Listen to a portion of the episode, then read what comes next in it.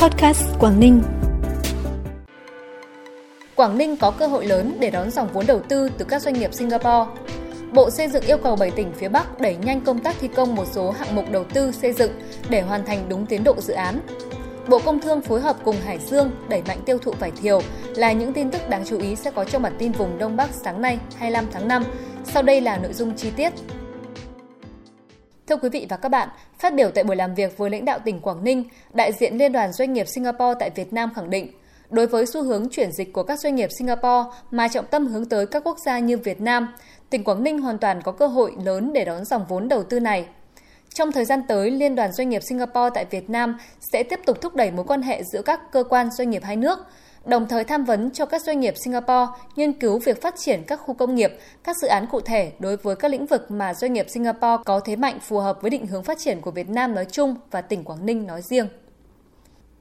Dự án chương trình đô thị miền núi phía Bắc vay vốn Ngân hàng Thế giới theo Hiệp định Tài trợ số 5476 VN do Ủy ban Nhân dân các tỉnh Bắc Cạn, Cao Bằng, Điện Biên, Hòa Bình, Thái Nguyên, Tuyên Quang, Yên Bái là cơ quan chủ quản các tiểu dự án thuộc hợp phần 1, đầu tư xây dựng cơ sở hạ tầng tại các đô thị, Bộ Xây dựng là cơ quan điều phối. Chương trình sẽ kết thúc vào ngày 30 tháng 6 năm 2022. Nhằm đảm bảo chương trình được hoàn thành đúng hạn, Bộ Xây dựng đề nghị Ủy ban nhân dân các tỉnh chỉ đạo cơ quan, đơn vị liên quan khẩn trương đẩy nhanh tiến độ hạng mục đầu tư đang thi công xây dựng.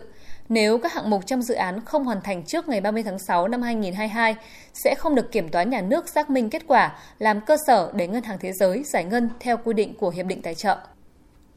Nhằm đẩy mạnh tiêu thụ đặc sản địa phương, ngày 29 tháng 5 tới, Ủy ban nhân dân tỉnh Hải Dương phối hợp với Bộ Công Thương tổ chức hội nghị xúc tiến thương mại vải thiều và sản phẩm tiêu biểu Hải Dương năm 2022. Hội nghị diễn ra tại Trung tâm Văn hóa Sứ Đông, thành phố Hải Dương, tỉnh Hải Dương bằng hình thức trực tiếp kết hợp trực tuyến. Trong đó dự kiến có khoảng 450 đại biểu tham dự trực tiếp.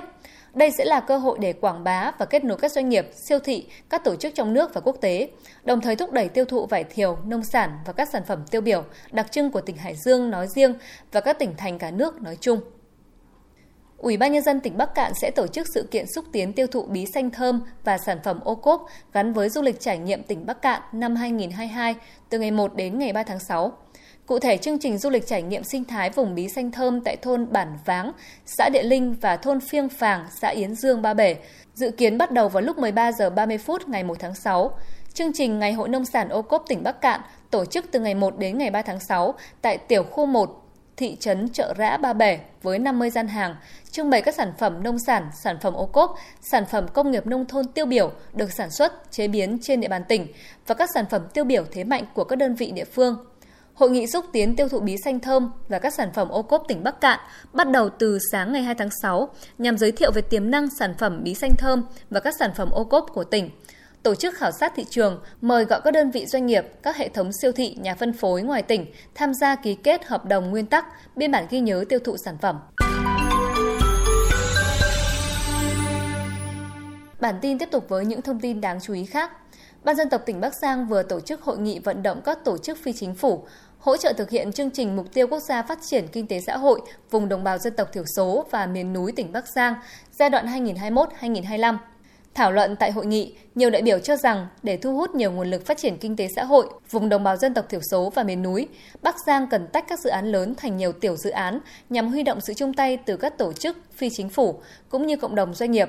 để thực hiện có hiệu quả chương trình, một số ý kiến mong muốn các cơ quan đơn vị địa phương hỗ trợ tối đa để các tổ chức phi chính phủ tìm hiểu nhu cầu của các địa phương cũng như người dân, từ đó đưa ra giải pháp hỗ trợ phù hợp, hiệu quả, trong đó ưu tiên xây dựng, phát triển chuỗi liên kết sản xuất, hình thành sản phẩm đặc trưng của địa phương. Trung tâm Khảo thí và Quản lý chất lượng của Đại học Thái Nguyên đang phối hợp với Trung tâm Khảo thí Đại học Quốc gia Hà Nội tổ chức kỳ thi đánh giá năng lực học sinh trung học phổ thông tại điểm thi Đại học Thái Nguyên – Kỳ thi đánh giá năng lực có sự tham gia của hơn 3.000 thí sinh đến từ nhiều địa phương trên cả nước.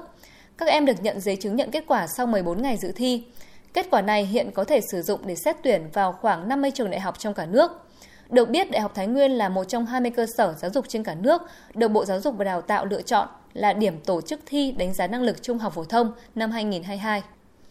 Ngân hàng Thương mại Cổ phần Đầu tư và Phát triển Việt Nam chi nhánh Lạng Sơn vừa tổ chức bàn giao xe cứu thương cho Bệnh viện Y học cổ truyền tỉnh Lạng Sơn với tổng trị giá 1,2 tỷ đồng.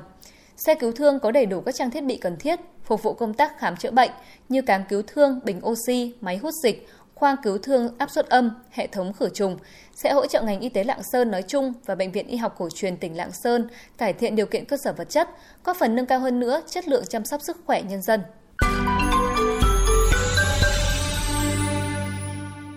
Quý vị và các bạn thân mến, sau những ngày mưa xối xả, nhiều tỉnh miền núi phía Bắc sạt lở đất đá, trong khi đó các tỉnh thành đồng bằng ngập lụt, gây ách tắc giao thông và thiệt hại về người và tài sản.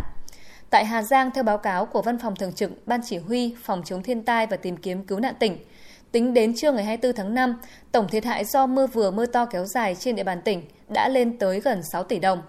Hiện Ban Chỉ huy Phòng chống thiên tai tìm kiếm cứu nạn các cấp vẫn tiếp tục huy động lực lượng 4 tại chỗ, hỗ trợ các hộ dân khắc phục thiệt hại, ổn định đời sống, chủ động cùng nhân dân khắc phục sạt lở để giao thông đi lại thông suốt, tiếp tục tiến hành xác minh, thống kê thiệt hại đến từng thôn bản. Còn tại Tuyên Quang, từ đêm 22 đến ngày 24 tháng 5, mưa lớn gây nhiều thiệt hại về người, tài sản, vật nuôi của người dân. Nhiều điểm sạt lở khiến giao thông bị gián đoạn. Theo thống kê của Văn phòng Thường trực Ban Chỉ huy Phòng chống thiên tai và tìm kiếm cứu nạn tỉnh Tuyên Quang, tỉnh có một người chết, hai người bị thương do sạt lở đất vào nhà, gần 40 nhà ở công trình của người dân bị ảnh hưởng do sạt lở ta luy, trên 758 hecta lúa và hơn 200 hecta hoa màu bị ngập nước, gần 600 con gia cầm gia súc bị chết. Mưa lũ còn làm tuyến đường quốc lộ 2 đoạn qua xã Trung Môn, huyện Yên Sơn sạt lở 30 m kè ta luy, 6 tuyến đường tỉnh, đường huyện bị ngập lụt cục bộ, nhiều tuyến đường giao thông bị sạt lở, 3 trường học bị ngập thiết bị dạy học, đổ tường rào, ước tính tổng thiệt hại trên 3,7 tỷ đồng. Theo Trung tâm Dự báo Khí tượng Thủy văn Quốc gia, từ ngày hôm nay 25 tháng 5, mưa vừa mưa to diện rộng ở Bắc Bộ và Bắc Trung Bộ giảm dần. Mưa rào và rông và mưa to cục bộ ở vùng núi Bắc Bộ còn có khả năng kéo dài nhiều ngày tới. Trong mưa rông có khả năng xảy ra lốc xét mưa đá và gió giật mạnh. Trong ngày hôm nay, nhiệt độ thấp nhất tại Đông Bắc Bộ giao động từ 22 đến 25 độ, vùng núi có nơi dưới 22 độ. Nhiệt độ cao nhất từ 28 đến 31 độ, có nơi trên 31 độ. Cảm ơn quý vị và các bạn đã quan tâm đồng hành cùng kênh Podcast Quảng Ninh. Xin kính chào tạm biệt và hẹn gặp lại.